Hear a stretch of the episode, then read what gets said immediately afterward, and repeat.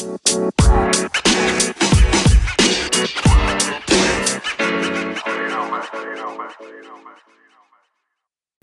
everyone, and welcome to the Forbidden Fridays podcast. My name is Holly, and I am your host.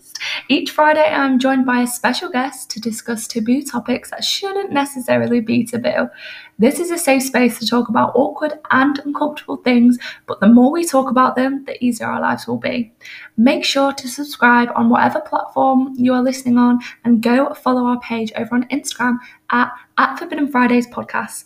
Lots of love, angels, and stay safe. So, hi everyone. Today I'm joined with a very special guest. Um, so, she runs an Instagram page called Queens of Eve and describes herself in her bio as the vagina fairy godmother, heart healer, and feminist, which is what we love to hear. Um, so, uh, hi, your name's Gillian, isn't it? Hello. Yes, Gillian. Yes. Yeah, I never really say that my page. I think I need to put it in my bio. so, hello, Gillian. Would you like hello. to introduce yourself, describe what you do a bit? Yeah, sure. So my name is Gillian. Um, I'm 27 and I started my page just basically off the back of gynae problems and I found an answer to one of many um, and decided to share it to try and help someone else find it rather than sitting on Google for ages. Mm-hmm. And then it just kind of grew from there, to be honest. I've met loads of other women who are suffering with either something similar to me or something maybe more serious like endometriosis or cervical cancer. And it's just grown and networked. And yeah just keep researching different women's health topics and try my best to advocate for the important things that schools and i guess typical education have missed. Um yeah. yeah that's basically me that's great. We I actually filmed a podcast for the previous season, season two, which was all about like sex yeah. education, and we did kind of touch upon the fact that nothing's really talked about regarding yeah health, anything like that and it's obviously very important when you're growing up especially yeah. as you get like towards a teenager and you're like a bit more sexually active and you really need to know how to take care of yourself and obviously it's very important for anyone who does have a vagina or even people who don't have vaginas to know what's right yeah. and wrong i guess and yeah definitely um, so I've been wanting to do a podcast about vaginas for ages. I have a lot of questions myself, and I know a lot of my friends, a lot of my followers do. But I just didn't have a guest really that was like educated enough to mm-hmm. talk about it. And then I stumbled across your Instagram page and I was like perfect. Um the vagina girl. Yeah the vagina girl. And um, you'd obviously post a lot about important topics. So I thought great I'll message her and hopefully she'll go on the podcast. And you have. So yeah. thank you. Yeah, thanks for asking me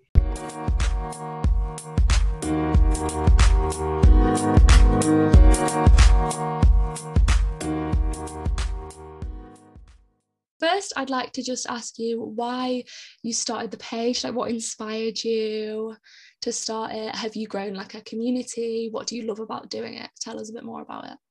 Yeah um so as i said i've had like a few kind of gynae issues um probably since i was 16 to be honest so about 11 years now. Um, they didn't really start off being that serious, but then probably since 2014, 15, I started getting one issue, which I am still living with today, which is the painful sex and the skin is irritated and it tears. Um, and I bleed. And the other issue was a cervical ectropion, which at the time I didn't know what that was. I didn't even know I had it. Um, but basically, I, I, noticed a huge change in my vaginal discharge and it wasn't normal. Um, and they put me through all the routine checks of the standard infections. Mm-hmm. Everything was clear. STIs were all clear. Um, even a smear test was clear. And then I think it was actually when I was getting my smear test done, she spotted the cervical ectropion, which I can talk about in detail a bit later on. But it basically took four years for that to be diagnosed. And I would literally spend my life on Google and not get anywhere. Um, all these articles would just say, oh, it's probably thrush, it's probably like bacterial vaginosis. And it was just so frustrating to keep seeing the same things mm-hmm. when you knew it wasn't either of those things.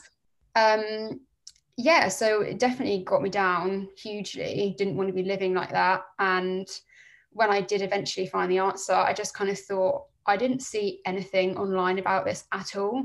Yeah. So I just decided to make an Instagram and share it. And then I kind of thought there's so much like avenue here to talk about all sorts of things like periods, contraception, standard vaginal infections, yeah. sexual health, like literally the topic around vaginas is so varied. Yeah. Um, and I genuinely, hand on heart, did not think anything would happen. I thought, who is going to be interested in my vagina and the chronicles of my vagina and vaginas in general? Um, but yeah, then it kind of just started to find people who were doing similar things, um, accounts kind of touching similar subjects, kind of like bigger accounts, um, like quite well known gynecologists and yeah. magazines and blogs. And then, yeah, just kind of networked, and I'm part of that now. And yeah, my community is nearly, I think, 5,000 now on Instagram. Um, yeah, and it's been strange because it's it is quite a niche subject, but I think it shows actually there probably is a big gap um, talking about that. Definitely. So yeah, that's kind of it. And then I guess just other people have just continued to inspire me to keep going. Yeah. Um, and the messages I get back to actually a lot of a lot of messages. I think it's quite clear that women are very worried about their intimate health. Mm-hmm. Um, and then hearing some really positive feedback and saying that I've helped them in some way has like inspired me to keep going with it. So yeah, yeah, that's. I think it's definitely inspiring. Like when I came across your page, I thought it was so unique. Like I didn't, haven't seen anything like that on Instagram where it's just so like real and touches upon issues that are kind of taboo and that people don't want to talk about. I follow a page called, I think it's we ungirls i think yeah. i'm not sure if you yeah, follow yeah. it yeah, yeah and it kind of reminded me of that page as well because they're very like just the yeah. is very out there like no holding back and that's i guess what we need a lot more especially within social media um everything's so censored nowadays and it's just really important to show the real life side of it which is what you're doing yeah. which is great yeah i actually did a talk with um we are i never know if it's un or ungirls but i did yeah, a, sure. a presentation with her um I think that was like last month, maybe, or like a couple oh, of months ago. Yeah, so been chatting to her, but I think she's focused more around sex. Yeah, yeah. Um, which I do touch upon, but mine's kind of more health, I suppose. Yeah, health. Cool, yeah. cool. Um, so what also what was your condition that you said you'd mention? I haven't actually heard of that before. Yeah, um, so it can be called two different things, mm-hmm. maybe more than two, but I've seen it um, referred to as a cervical ectropion or cervical erosion. Okay. Um, and it's not anything like life threatening or yeah. hazardous as such. It's more like a nuisance and an unpleasant thing to live with. So basically, what happens is the cells that line the inside of your cervix, they're more of like a soft, delicate cell mm-hmm. um, and like mucus producing. And it's where they move from the inside and they go and sit on the outside of your cervix where the cell is, is supposed to be a bit tougher and harder there um, and what it looks like i mean you can't see it because it's hard to see your own cervix but yeah to someone examining you your cervix is basically meant to look um, smooth and pink and mm-hmm. this will appear as like a red patch yeah and what it was doing for me was it made my vaginal discharge so heavy and watery mm-hmm. to the point where I mean I don't care about TMI and things like that. So oh, no, no. I don't think any of my listeners do on this podcast. okay, great. Because I was going to say this is maybe sounds quite gross, but the discharge basically became so watery and um, it literally felt like I don't know if you know that sensation when you feel like you've started your period because you feel like that sudden like yeah. rush, right? and it, it felt like that all of the time but it would be just vaginal discharge and it was so mm. much of it that it would literally look like I'd wet my pants um oh, yeah. and it would come through like my jeans even like didn't didn't matter how many layers I had on it would still yeah soak through um and it was so bad I was actually having to wear like a night pad and changing it like four times a day it was that oh, excessive oh, um and then it kind of irritated my skin because it was constantly like damp and it was yeah. pressed against the sanitary towel all of the time. Um, didn't want anyone to touch me for obvious reasons. I just Mhm. felt disgusting myself. Yeah. Um, but for other people, I don't really know because I wasn't having sex at this time, but it can cause bleeding during sex and after sex because when the penetration happens, it hits Mhm. these soft cells and it can make them bleed. right.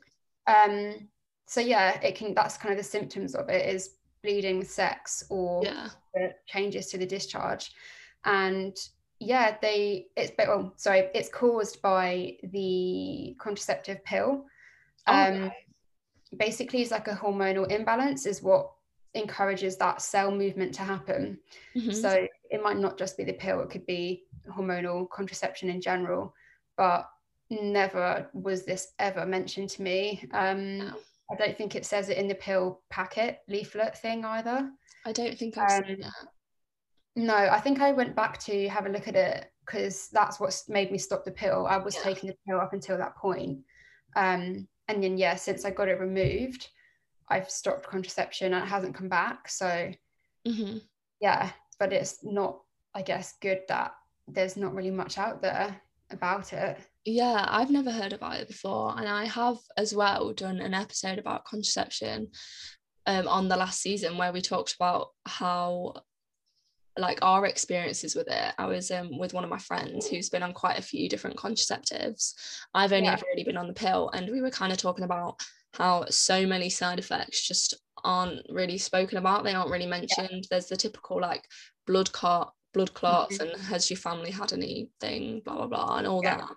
But there wasn't like mental health issues, like increasing anxiety. Like none of that was mentioned to me when I first went on the pill. And as a young girl, um, as a young person, it's really important that your mental health is looked after and you know everything that you're about to put your little tiny body through. yeah Um, definitely and it's kind of Yeah. damaging that none of that was mentioned and I, I I've never even heard about that before until you mentioned it.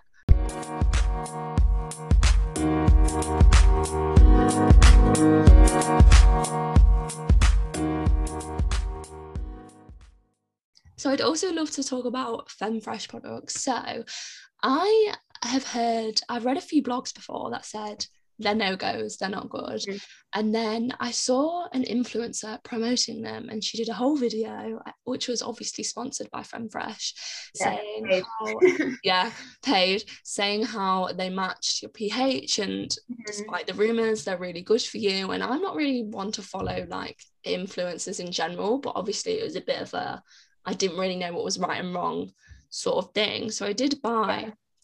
A couple of femfresh products i bought the wipes and the i think it's like the shower gel sort of thing which you use Mhm. in the shower um, I bought those two and I've used them very briefly because I was very careful to not use them every day, just Yeah. in case anything was wrong with them. But I used them every now and again, like when it was a bit, you know, a bit sweaty down there, a bit wasn't Mhm. feeling great down there, um, just to see if it would do anything. And I never really noticed too much change. Yeah. Um, I didn't really notice anything. I, I did keep my eye on it a bit, but ever since I saw your post on Instagram saying don't use them, it's just been sat there and it, I haven't touched it since. So, can you Yeah. explain more why we shouldn't use products like FemFresh and things like that?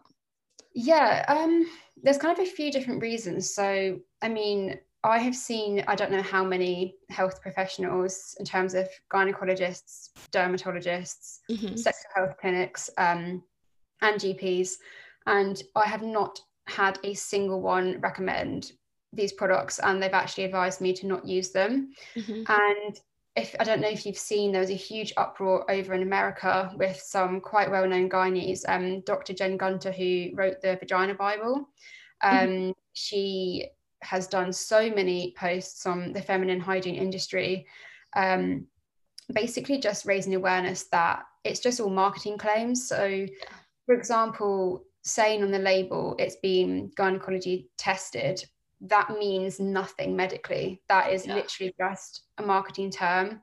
Um, tested as well also doesn't necessarily mean they approved it. Mhm. Um, it's you know it's literally just something to make you fall for buying their product. Um, Yeah. and I think, the, I think the biggest issue is the fact that they prey on women's insecurities. So just like how an anti-wrinkle cream would work, Yeah. you are told wrinkles are a problem and that aging is a problem and you're marketed with a product to spend your money on to solve this problem which doesn't really exist yeah it's um, not actually a problem yeah and it's the same thing i think vagisil the brand are way worse with marketing than femfresh are. they're more of a american brand mm-hmm. um, mm. who do similar like intimate washes wipes aerosols all of that but because you're basically telling women that they have a problem down there and that they yeah. smell down there and that you need to do something to sort it out mm-hmm. and you don't smell down there and in fact yeah. the irony of the whole thing is your ph balance in your vagina is naturally acidic um, and a lot of the ingredients in products like femfresh are alkaline. Yeah so when they say ph balancing i mean i don't know how you you balance an acid with alkaline ingredients like that. It just isn't right. And yeah. i think they do use like a chemical formula where they basically mix so many different ingredients together that it does make the alkalines balanced. But yeah. the ingredients are so harsh um they are they should not be used i mean sodium lauryl sulfate is a sulfate parabens all of this kind of stuff um, and in fact if you look at the ingredients in femfresh it does say perfume apart from in the 0% one um, which still has SLS in it and glycerin, which can provoke thrush. So you're basically telling women that they smell, selling them mm. a product that's actually going to make them smell worse. Right. Because the more you mess around with the pH environment, the worse you're going to smell. Yeah. Um, and every single gynae I've seen, and if you look on the website for the Royal College of Gynecology, mm-hmm. they recommend to wash your vulva with water only, and you can use a flannel or a washcloth if you want. Yeah. Um, and if you do feel like you need something a little bit extra, then you can use kind of emollient creams, right. um, like an Aqueous cream or something yeah. to make it feel like you're using a product. But Femfresh, whatever, yeah. Vagisil, Woo Woo as well, a new one that's come out, is just no. Just absolutely not. Yeah. yeah. I actually watched, I've banged on about this on my Instagram a lot and on recent podcasts. I'm not sure if you've seen it, but it's a new TV series on Netflix and it's called The Bold Type.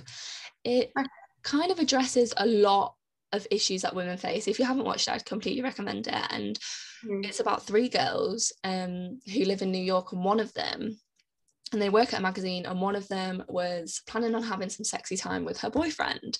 And they were all at a spa, and she said, Do you know what? I'm going to get a vagina facial, which they did at the spa. So she ended up getting one of these, and obviously this is like fictitious, but I feel like it really relates to this point. She actually yeah. got a vagina facial, and then it started itching loads. Um, obviously it's not great to put anything unnatural down there. Yeah. And then she went to a sex shop and bought some like vaginal health um in quotation marks sort of cream and bits and bobs and then it became like um like inflared because she went to the doctors about the vagina facial and they said you might have a lot of an odor. So she got some like deodorant and things from the sex shop and then it just made it completely worse. She had to go to this really important interview and actually couldn't sit down because it was that yeah. bad. And um at the interview it was about a woman who was promoting these vaginal products and she just said like at the end of it she told her story about what happened and just said my vagina is supposed to smell or my vagina is just supposed to be like that so like why should we change it? Because that's mm-hmm. so normal and yeah. like it's just it's supposed to smell like that it's supposed to look like that it's supposed to like do what it's doing. So yeah. why do we need to change that just because we're told that smell is bad or this is bad? And i thought that was that was quite like a relevant point and that was quite interesting that that happened. Yeah. Yeah definitely. I mean I think as well is like if you're using something that's scented, say, I mean, some of the scents I've seen is like vanilla and like clementine or something. Yeah. But it's kind of like if you use a body wash on the rest of your body, I don't feel like you smell of that scent for the entire no. day anyway.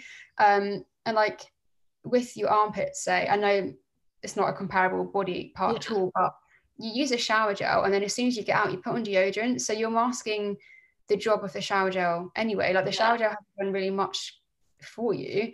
Um, and as you said, like yeah, there is a normal natural scent that a vagina Mm-hmm. has because it's naturally acidic. There's going to be a bit of like a, I guess, almost tangy, Mhm. acidy sort of smell. It's quite hard to describe, Yeah. but yeah, it's not supposed to smell like rose petals and whatever else they target. Um, obviously, men don't have products that are targeted for their penises to smell No. like fresh pine or whatever it could be. Like yeah. it's not so it's literally just yeah like making women feel insecure when they have enough to be coping with as it is um Uh, and as well it's really important to talk about don't ever put anything internal um because you'll just end up flushing out all of the good bacteria or yeah. the bad bacteria you need both to have the balance Yeah. um, and yeah like the more you overwash like that's how you get things like bacterial vaginosis and then that's what then makes you smell fishy so yeah.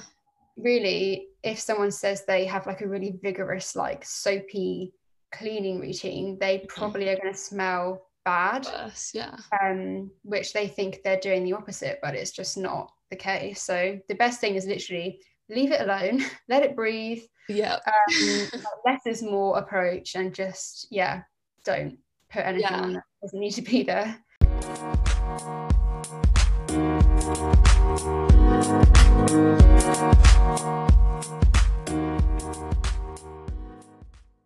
I'd also really like to talk about discharge. You've touched upon this a little bit. I feel I didn't know what discharge was until I was kind of talking to my friends about it. Yeah. I used to get really embarrassed to put my underwear in the wash when I was a bit younger because I just thought like, what's this on my underwear? Um, I didn't know what it was. I used to get so embarrassed to put it in the wash because my parents would see it. Um, and then like obviously talking to my friends about it, I obviously knew that they got discharged as well, but it was still Yeah. kind of like a taboo topic among friends as well. And it seems like a dirty thing. But I mean, as far as I'm aware, it's your vagina cleaning itself. Mhm. Um, correct me if I'm wrong, but it couldn't be far from dirtier if that's what it's doing. yeah no it's not dirty yeah it's definitely like it kind of acts in a similar way to like your nasal passages as well Mhm. where i mean bogies are different because they are dirty Yeah. it's like you know where your womb is everything's trying to protect it like your cervix acts as a barrier um and then yeah like the the mucus producing cells that line inside your vagina like it's also Mhm. kind of secreting this to try and protect it and it's naturally flushing out like i guess bacteria dead skin cells everything Mhm. just keeping you in check um but it's also a really good indicator for your health especially from like a fertility perspective Mhm. um, so I didn't know this myself until recently because I'd always been on contraception. But Mm. since having a natural cycle, I've really noticed the changes in the discharge throughout the month um, and what that indicates. Because after your period finishes and you're leading up to ovulation, your discharge is kind of like clear. Um, I guess almost like an egg white kind of consistency and look Mhm. and more of it. And this is like the perfect environment for sperm to be able to thrive and survive to actually reach your egg. Um, and then ovulation occurs. And then after, when it thinks that your kind of prime time for conception is past Mhm. um, and eggs being released, um, your discharge then starts to thicken up and it becomes more obvious in color. Like there's, I guess it looks more just like thick, creamier, um, Yeah. maybe white in, a, in color and uh, maybe a bit more lumpy, not massively lumpy, but Yeah. it just changes. And again, this is kind of nature's way of being a barrier now for that sperm and stopping it from being able to get to you. Yeah. Um, and that's when your progesterone like levels rise and your body kind of goes into rest mode because it's thinking you might have just conceived. Mhm. Um, and it's important to like know that and recognize like your body is healthy and it's acting yeah. naturally.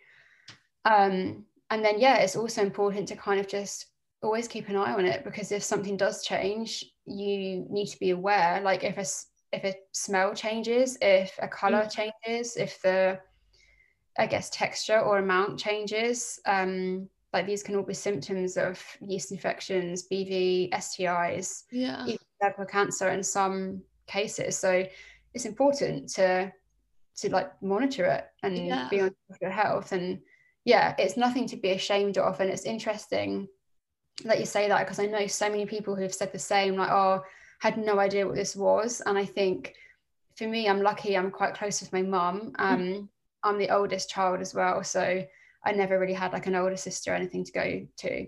Yeah. Um so i feel like i can go to her about anything and if it wasn't for her telling me like yeah like that's normal in puberty i wouldn't know either. Um yeah.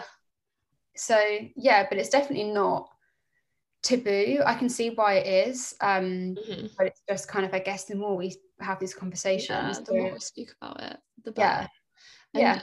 i've kind it it's kind of like this is why i want to talk about these sorts of things because the more you get to know what's right and what's wrong with your body it's essentially like checking your boobs like the more you check your boobs and get to know your boobs the more Yeah. likely you are to like identify when there is a problem the same with things Yeah. like your vagina like the more you know it the more you know your discharge and what Mhm. um, process you have and like what's right and what's wrong with it, the Yeah. easier it will be for you to da- identify issues. Because I'm sure there's loads of women in the world that just haven't known that they've had yeast infections, haven't known that they've had any sort of infection, bacterial issues, or anything like that. Like I'm, I, I probably have, and I haven't known anything about it.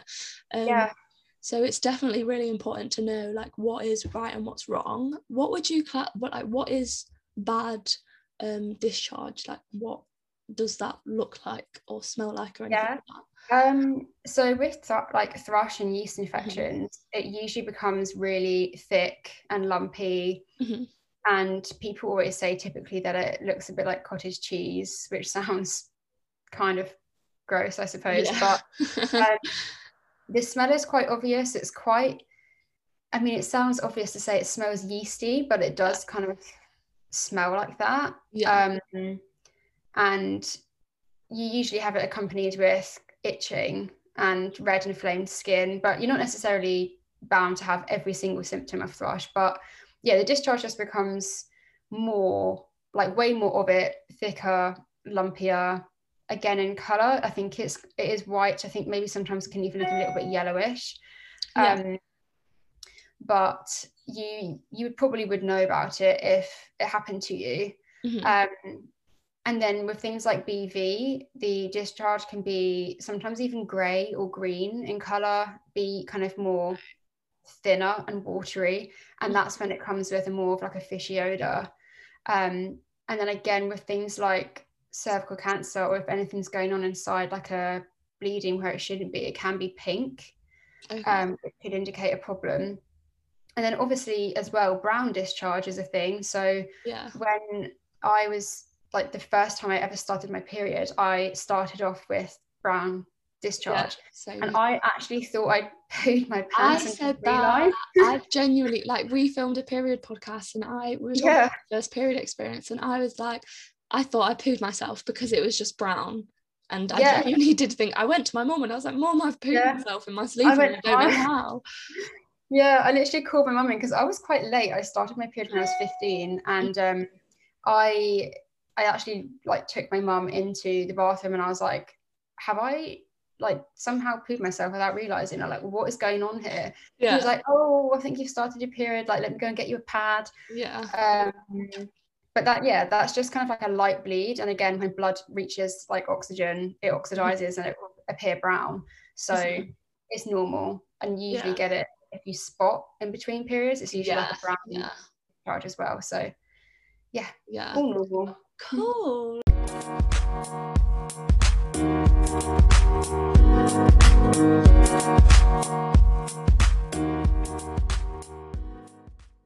And the last thing I'd kind of like to touch upon, like big topic wise, before I have like a few questions from my listeners, is smear tests. So I don't actually really know. I didn't know what a smear test was until a few years ago. I think it was Zoe Sugg, um, Yeah. the YouTuber, did a video all about smear tests and she filmed going to her smear test and explained how important it was to have a smear test. So please can you tell us why, like what it is um, and why we have to get it and why is it so important? Yeah, so it's basically a quick examination screening um, to just check the cells in your cervix, check their health. um, check if any cells could be precancerous and then therefore quickly identify that problem mm-hmm. and be able to rectify it before it could progress into cervical cancer. And it has quite a lot of hysteria behind it. Um, again, could be because it's not spoken about as much, or I think sometimes a lot of women hear that they're really painful. Um, and I can understand how it could be embarrassing because obviously some people haven't ever needed to go to a doctor for that body part. So yeah. having someone, you know, look there and actually have to insert things and it can be daunting. Yeah. Um, but the nurses who carry out the procedures literally do this as their profession. So yeah. They don't care what you look like. Um, You're not going to judge your vagina, but they've seen no. like a hundred that day. So yeah, they're definitely not going to remember. About, yeah, they're not going to care about hairs or yeah. anything. Um, but what they do is they basically get a plastic speculum, which looks like a bit of a beak, um, mm-hmm. and they lube it up quite well, so it's not just kind of friction yeah. going in. Um, and what I didn't know until recently actually is you can get different sized speculums to suit mm-hmm. your anatomy um, I have like obviously issues with my skin stretching, and I think every gynae has told me my anatomy is like super small. Um, I don't know if that's normal, but yeah. there we go. So I, I get the smallest speculum, and they basically insert the beak, and there's like a little screw on there to just like prise open a little bit. And that basically just keeps your vaginal walls apart so they can see clearly up to your cervix. Um, and then they just take like a long cotton bud looking thing and just kind of take a swab. Yeah. And then take it out. And literally the whole thing is about 30 seconds, if that. I think the actual, once the um, speculum is in, I, I think the actual screening is like seven seconds. It's so quick. Um, and they can, they, you know, you're in control. If it starts to hurt, you can tell them. Mm-hmm. It's painful. I think um, women with tilted cervix, cervixes have been told if you put your hands under your bum when you're lying down that that can help the pain mm-hmm. um, but it's really you know it is it's not obviously a pleasurable experience but yeah. for, for, something so quick and it's potentially going to save your life mm-hmm. and it's free um, yeah it's definitely worth doing and your first one you will be 25 in the uk mm-hmm. when you get your invitation and again there's huge talks on should this be lowered? Yeah. Um, and the thing is, so I asked the question to some of the cervical screening nurses, and mm-hmm. it's because the cells in your cervix are always doing these natural changes and adapting until you get to the age of 25 and they settle. Right. So if you had a smear test done when you were too young, it could come back as abnormal cell results, and then that's going to worry you you're yeah. going to be referred for procedures to remove them, which you might not even need because these abnormal cell changes could be natural. Right. So it's kind of putting you through a lot when you didn't need all yeah. of that. Um, but saying that, I do think something has to be in place for younger ages, yeah. whether you know something different that's safer perhaps, but obviously women younger than 25 do get cervical cancer or can get cervical cancer. Mm-hmm. Um, so I think something has to be looked into. Obviously, I can't tell you what yeah. that should or could be, but that's why it's 25. Um, and then every three years, you get an invitation for another one. Mm-hmm. And then I think, I can't remember what age you get to, and it changes to five years, but it's when you're much, much older.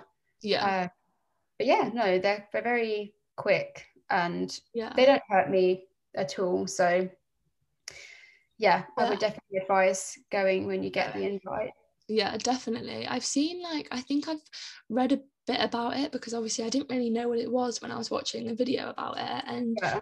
I saw a lot of statistics that was like quite high. Um, I think it was I it could be wrong now, but it was something like 60 people miss their smear tests. And for something so important, that yeah. literally takes 30 seconds. Obviously it, it can be very daunting, but like we said before, like they've probably seen a million vaginas um, like when you go give birth, like that's got exactly. to happen. So like they see your vagina and everything down there, and it's probably it's not. worse.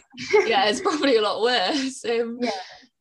But like it's obviously it's a lot easier said than done, I guess. Um, Yeah. saying that um they're not going to judge you and stuff. But like even like things like like I watched Naked Attraction, I thought every vagina was the same, and then you Yeah. watch a show like that and you realize how different um Yeah. people's anatomy can be, and like you said, like there's different sort of clamps that are bigger and smaller and there's they probably see a million different types of vaginas a day and there's no right vagina there's not Yeah, a no, right way for it to course. look and i've seen Yeah. like I i'd say like shows like naked attraction are a bit um I don't really know if people see it as a good show or a bad show for females, but there's been the question before is like, do you prefer like an innie or an outie and things like that? And they things like that definitely really don't matter. And I can I can tell you the amount of people I know that have had sex, and that's definitely not been a question when you've had sex or No. looking at your own vagina. Um, so honestly, don't be self-conscious about your vagina Yeah, no, go get a smear test and hopefully everything will be okay and if it's not you'll know and you Yeah. can it out so Yeah, I mean the results come back super quick as well because I actually had my second one because Mhm. I had a smear test slightly earlier at 24 because of all of the things that, that have been going on with me. yeah Um, so I've had two smear tests now, and even in the pandemic, my results came back in like days, matter of days. that's good yeah So yeah, like they had said it would be a couple of weeks, um, but it was super quick. Um, and then yeah, as you touched on with like the appearances of vaginas, it- that's actually vulvas. I think that's yeah, yeah, yeah. is yeah, like the outside is Yeah. the vulva and the, kind of the inside is the vagina. But same as you, I've seen a few episodes of Naked Attraction, and I didn't realize, um, yeah, like the kind of variation of vulva shapes and sizes. And again, that's something to kind of talk about. I think there's a really good account on Instagram called the Vulva Gallery, I'm pretty sure, and she's like an artist and she draws. I think women send in photos of their oh cool and she draws like all of them. that's um, so cool yeah, but it's like a good way to see how many there are. yeah Um, and then obviously, again, like there's surgeries out there like designer vaginas and oh all this kind of stuff. vajazzling Yeah, like all of these kind of things, um, making women insecure to change the shape of their labia and stuff like that. It's not needed. Like everyone's labia are different, and that is absolutely fine and normal. And as you Yeah. said, um, a man is not going to care if he, at the end of the day, if he's um, if he's about to do the deed, he's not going to be bothered about the shape of your labia. That trust me, that's not what they're going to be worrying about.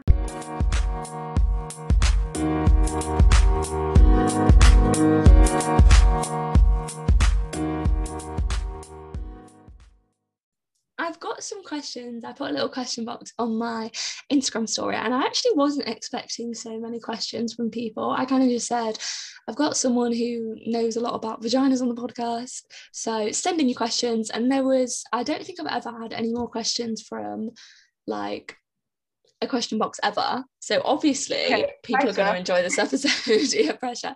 I have narrowed it down to like certain topics. Um, some Okay, of them are kind of I've it. asking the same question. So, first of all, can you briefly explain the anatomy of a vagina? They said it wasn't taught enough in schools. Like, we don't really know what goes on. Obviously, you did actually correct me because I was classing a vagina as a vulva, uh, a vulva as a vagina when it's not. So, Yeah. like, what actually is the anatomy of that area down there? Yeah, I mean, I don't know. I'm sure there's loads of like tiny different names for Yeah. everything. Yeah. So yeah, everything you see on the exterior is classed as the vulva, and then at the Mhm. top is the mons pubis. I'm really sorry for any pronunciations that I'm not doing correctly, but where most of the pubic hair grows is the mons pubis, and it's kind of like a it's like fatty um Mhm. because it's protecting your pubic bone. And then at the top you have the clitoris, and what's really interesting actually is the full anatomy of the clitoris is actually really big. Um, obviously, I don't have a picture to show you, and I don't know if people can see this or if they're just listening, but um, Yeah. if you just Google it, if you Google the full anatomy of the clitoris, you'll see it kind of has the like the little like P shape, and then it's almost like an umbrella. Um, yeah. But that's not visible to the eye because it's underneath the skin. Mhm. but that wasn't even discovered until the late 90s, which was which is really, really Oh. They don't yeah, Yeah. bother to examine the female anatomy. Um, Mhm. And then you have your like labia majora, labia minora, which are also known as the lips, which I think Yeah. people probably know them more as. Um, Yeah. Again, so you have like the outer ones and the inner ones, and your wee hole, so your urethra hole, which again, I didn't know for ages. Like, where is that? I thought it was No, I don't think I know. on the clitoris when I was younger. I used to think it was there. I was like, no, completely separate place. Um, but that's kind of under the clitoris. And then you have your Mhm. vaginal opening. Um, and then the bit in between the vaginal opening and the bum hole, I never know what to call it, anus, um, is called the perineum. Mhm. Um, and that's the area where I usually get my pain and where I tear. Right. Um, and then yeah, inside, so you have your vaginal wall come up to the cervix, then that acts as a barrier to a uterus or womb, whatever word you Mhm. want to use. Um, you have your womb lining, and then obviously off to the sides, your fallopian tubes and your ovaries that are at the Yeah. end. Um, yeah, that's basically all I know Feel about like- the, about the Yeah. I feel like we learn a lot about the insides in school, but not really the outsides. I um Yeah. I actually remember, I think I was in about year 10, so I was like don't know how old I was then, 14, 15, something like that. And I put a tampon in for the first time. Um, I used to always wear pads, um, but I started wearing a tampon. And I remember talking to one of my friends saying, Oh, like I've just had to take my tampon out to go for a wee.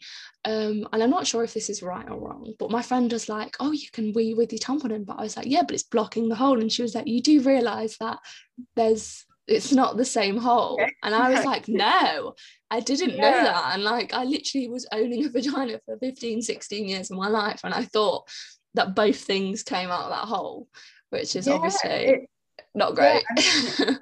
I mean, no one is to blame because, as you said, like we don't really Yeah. get taught about it. But no, you can you can wee with a tampon and You just kind of hold the string to the side so that it yeah. get in the way. Um, Yeah. There's nothing wrong with taking it out if you want to go for a wee, but obviously Yeah. that's not needed.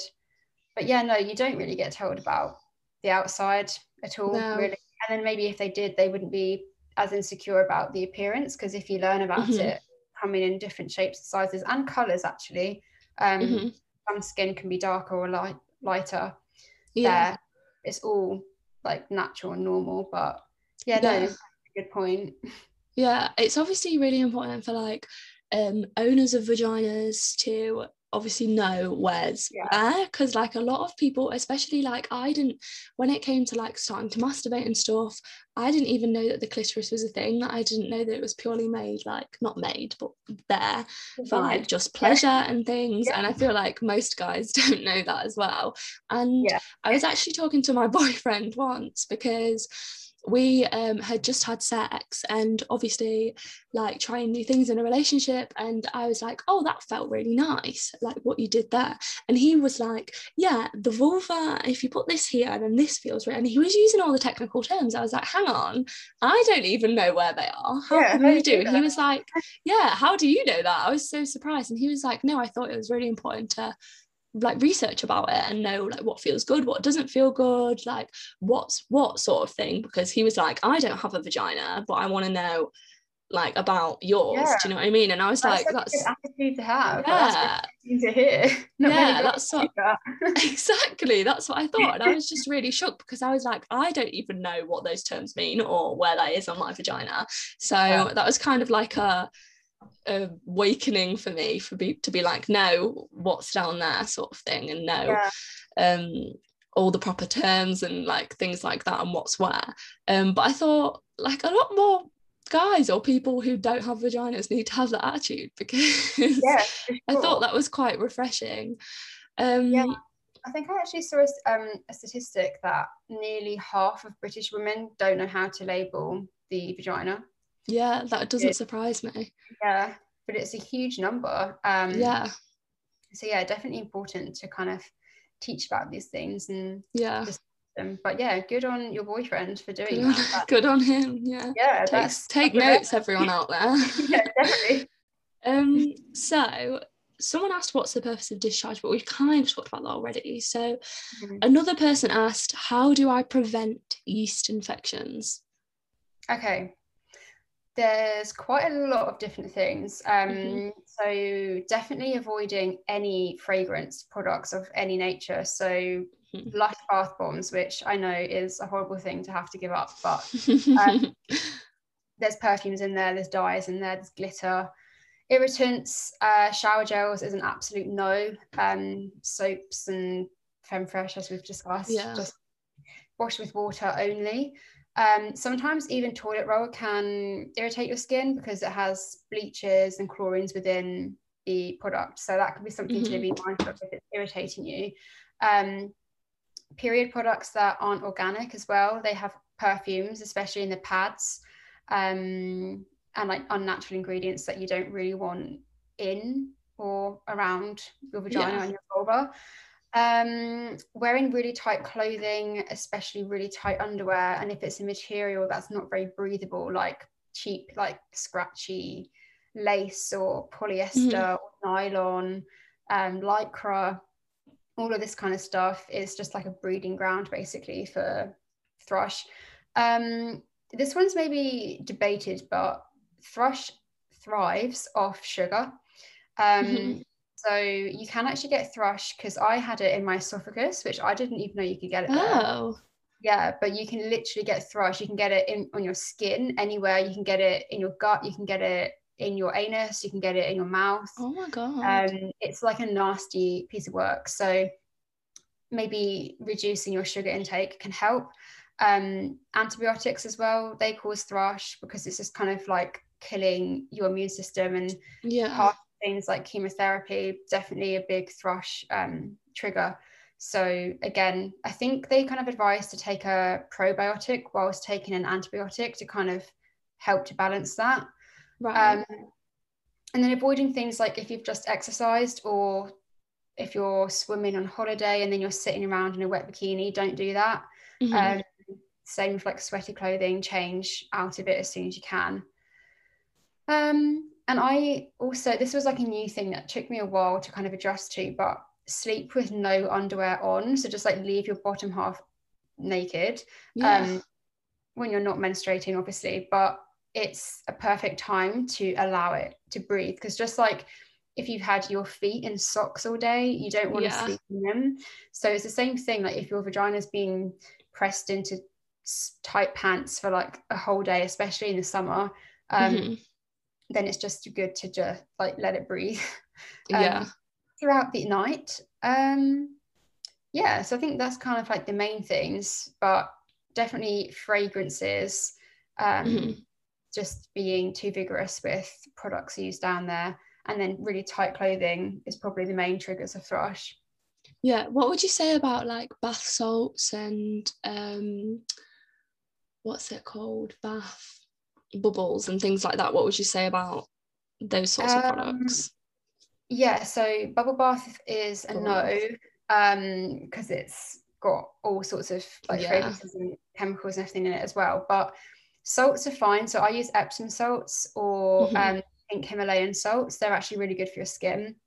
And I think some companies also have done CBD salts now, Right. um, which again is good for you. So yeah, definitely bath salts, but it's just basically be mindful of the ingredients. If it mentions Right. perfume, any perfume is just no. And I usually No. stick by a rule of if you don't know what the ingredient is and you can't pronounce it, don't use it. right. Um, like I have some bath bombs actually from a brand, um, BU period, and in the ingredients, it's it's only like four or five ingredients long instead of being like a paragraph long yeah. and it's all natural stuff. The bath bombs are white in color, so there's no dyes in there. Um, and I actually got on with them fine, but there's still sodium bicarbonate because that's obviously what makes it fizzy, yeah. bicarbonate of soda. So things like BV, it can it can maybe throw off a bit if you're really really prone to that. But Yeah. yeah, okay with that kind of stuff. Um, but yeah, otherwise, like that brand and yeah, salts are fine, but Cool. no. Yeah. Okay. That's quite interesting. Like I'm learn I think this is the only podcast I've done where I've literally learned so, so much. um I always take like especially in the summertime, like even if I'm wearing a little dress, because I'm really not a fan of wearing shorts, I have quite thick thighs. So like it's it like eats up my vagina. Um, so I tend to like wear like flowy dresses and things like that, just because I get on with them better. But even if like I do, I always take an extra pair of underwear with me because if I'm out for more than like however many hours, or if I end up staying over somewhere, I just I it, I, it feels so much better to have like a fresh pair of underwear on. Um, especially when it's really hot and you can get really sweaty down there. Um, and especially in the gym as well. I always used to go to the gym after school and I used to um, change out of my school underwear, put new gym underwear, change out of them, and then change into a new pair. So I was using like five pairs of underwear a day, but I mean, it felt very clean and fresh down there, which I yeah. guess is good. Um, yeah. So the next question is well, someone actually asked how many people fake an orgasm during sex to please their partner. I'm not sure if you know a statistic on this, and I'm not sure why they want to know, but I think I might have a stat on my blog because I watched this yeah. um, Channel 5 documentary basically called How to Have a Better Orgasm. And it mm-hmm. talked about this because, yeah, it's very common. A lot of women do yeah. fake it. Um, usually to I think help male ego and not make them feel bad about themselves. But I think yeah. as well you see it in movies, you see it yeah uh, like porn advertisers like a fake expectation. Um, mm-hmm. because usually penetrative sex doesn't make you orgasm really. It's, yeah. it's more uncommon and it's more through clit- I kind of say this clitoral stimulation. Yeah. Um, is usually what uh like makes an orgasm happen yeah. in females. So yeah, I don't know the stat off the top of my head, but i have written a blog post. About, so if anyone's interested, I've done like an orgasm gap blog post on my website. Yeah, so go check it out. And um, yeah, I think it's yeah, I think it's quite an interesting topic because there's things like orgasms and things like infertility and miscarriages just in in women that are very uncommon, but mm. that it's not really shown especially like in the media and um, yeah. on just your main sources of information you gain when you're younger. Like i didn't realize how common it i didn't realize that you couldn't have an orgasm from penet- penetrative sex. So when i first started having sex i thought there was something wrong with me. And then you start to realize like it's very common from um yeah. obviously like more oral sex and clitoral stimulation and things like that. And also with like miscarriages as well i didn't realize how common like things like that were because it's never really like shown too much. And that's another thing that's like shown on um, the tv show called the bold type is how common miscarriages can be for women and how common infertility is as well which is obviously like a really important topic to talk about. I'll probably do like a whole episode about it because like I didn't I didn't know how common things like that how uncommon things like that or common things like that were. Yeah, yeah, neither did I. But yeah, it is it is common. It's like so many things, as you said, that just aren't given kind of media attention or yeah highlighted by anyone. Um, and I guess over the years, women have, I mean, in the past, women basically were punished for speaking up about yeah pleasure, especially masturbation. It was hugely taboo. It still is mm-hmm. today. But I mean, obviously, you have all the degrading insults as well, derogatory terms for women who enjoy sex, like calling yeah. them sluts. And it is really kind of frowned upon from a woman's perspective. So it's just naturally led to not having openness about it. But yeah, that's where people like us and other people on the web can try and make a difference and yeah just talk about it definitely and that's probably a reason why a lot of women do fake orgasms is because they're kind they kind of see that the purpose like they kind of they're kind of reinforcing in a sense that they want to make the men feel good in yeah. the sense of they want to make sure the men are thinking they're doing what they're doing is right. Do you know what I mean? I feel like yeah. I didn't explain that very well. Um, don't fake an orgasm, girls. If if you're not if you're not orgasming, communicate with your partner if it's like a one night stand or anything like that like show them what to do masturbate explore your body get to know what you like and then you can show people what you like what you like um but don't don't fake it because it's kind of it is kind of reinforcing that idea and don't ever think that your pleasure is less important than a man's because it's equally important and um, that's definitely really important to know nowadays. Definitely. Definitely. And this one I didn't actually know was a thing. So, how can I work out the perfect size menstrual cup based on my vagina? Yeah, that is also something I am trying to work out myself because Right. I mean, I am on the smaller side and I do struggle with vaginismus, which is basically where your vaginal wall muscles spasm and Yeah. don't allow anything to enter.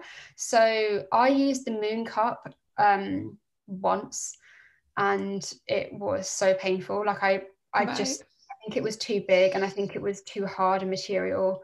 And I woke up in cramping pain and I had to take it out. Um, I do have the smallest cup from TOTM Organic now, which I haven't given a go yet because I'm kind of waiting for the perfect time to Yeah.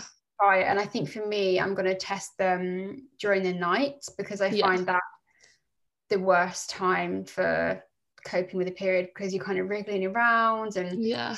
sleeping in a pad because it just feels horrible. So I think I'm going to give it a go there. But they do usually come with instructions on them. So they kind of give you a guide. Um, so I think with TOTM, they have three different sizes. And they say, I think the cup one is if you're under 18 and you've never had sex before, that one. And then there's one where if you're over 18 and you have had vaginal sex, and then there's another one where it's like if you have given vaginal if you Yeah. have given birth um, vaginally, vaginally, Yeah.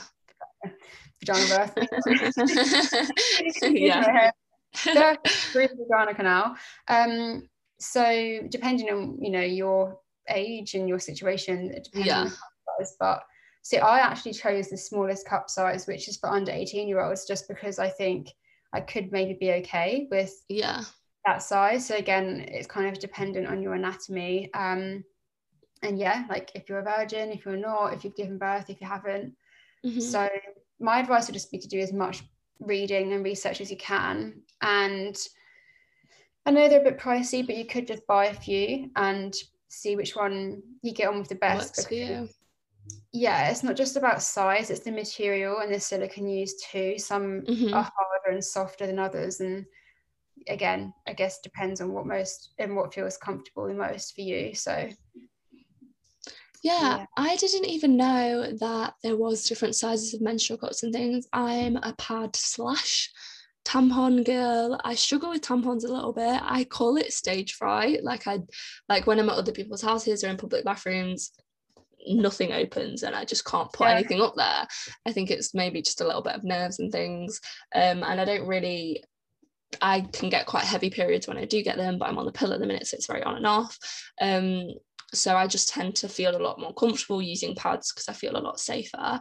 Yeah. But I obviously I just didn't think about different sizes, and it's it's obviously like so applicable because obviously people do have different vaginas and things. Um, but when someone asked this question, I just I, I it just wasn't something I thought about that um would be an issue, like not knowing what menstrual cups get your vagina. Um, Yeah.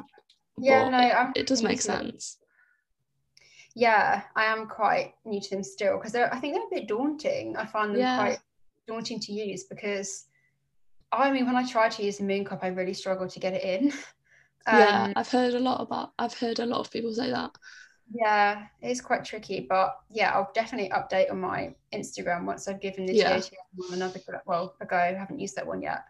Um, see how I get on, but I'm kind of I don't know. It takes me a while to like pluck the courage up or be comfortable Yeah. to, do it, but I will eventually give it a go. Good luck. I hope it goes well. I'll be updating you shortly, I'm sure.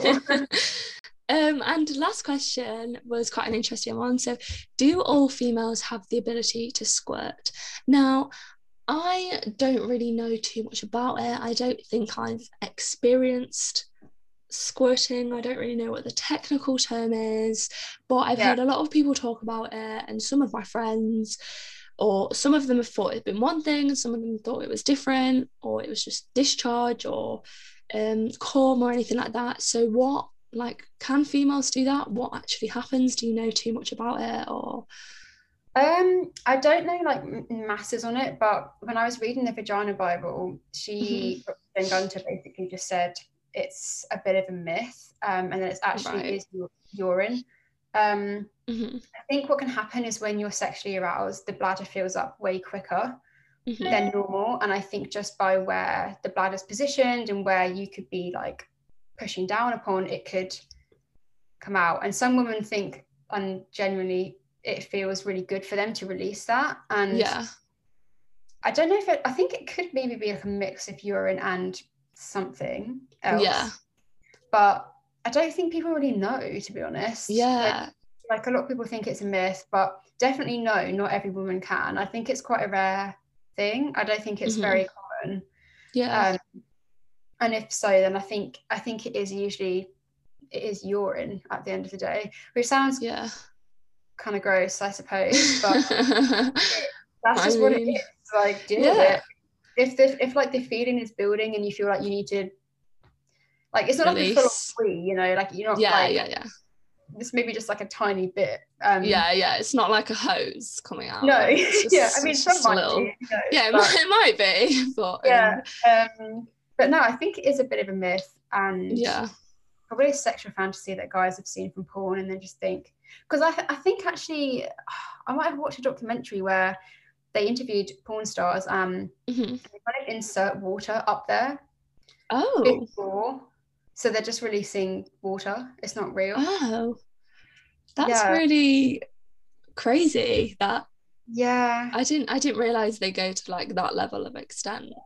yeah I'm pretty Um, sure I can't remember what it was I think it was ages ago but it's I don't think it's really real and yeah I don't I wouldn't feel Yeah. like too bad about yourself if you can't do Yeah. that I don't think many women Don't worry can. about it. Yeah, no, I, I was the same.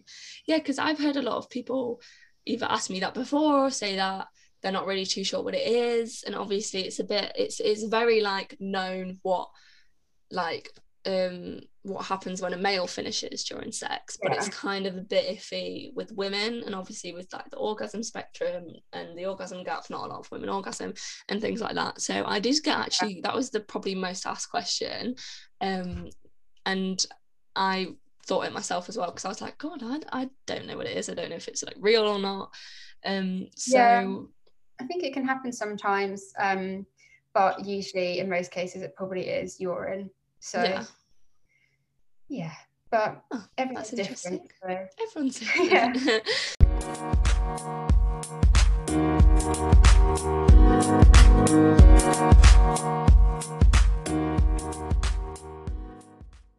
So that is the end of the podcast. Thank you so much for joining me. I've honestly learned so much. Um, I'm gonna go to bed now with no underwear on. I'm gonna have a bath with no bath bombs. Um, throw my Femfresh products away. I feel like it's been quite an awakening for me, and I feel like a lot of a lot of my friends and my listeners and people who just follow me um, would agree. Um, Yeah. Obviously, like my followers and listeners have asked these questions, so they'll be very like happy to hear the answers. And just thank you so much for like providing them for us and providing us with the information that we should probably get a lot sooner in our lives. And Definitely. it's it's not embarrassing to have a vagina. It's not embarrassing to talk about it. It is not. Um, exactly. So that's just what what we're here for.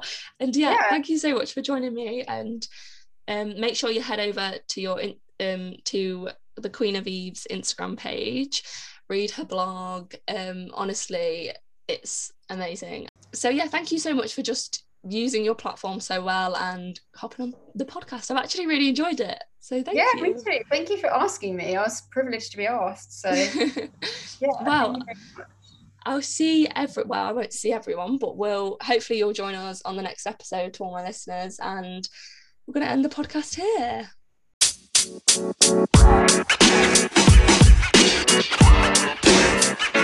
You know, man. You know, man.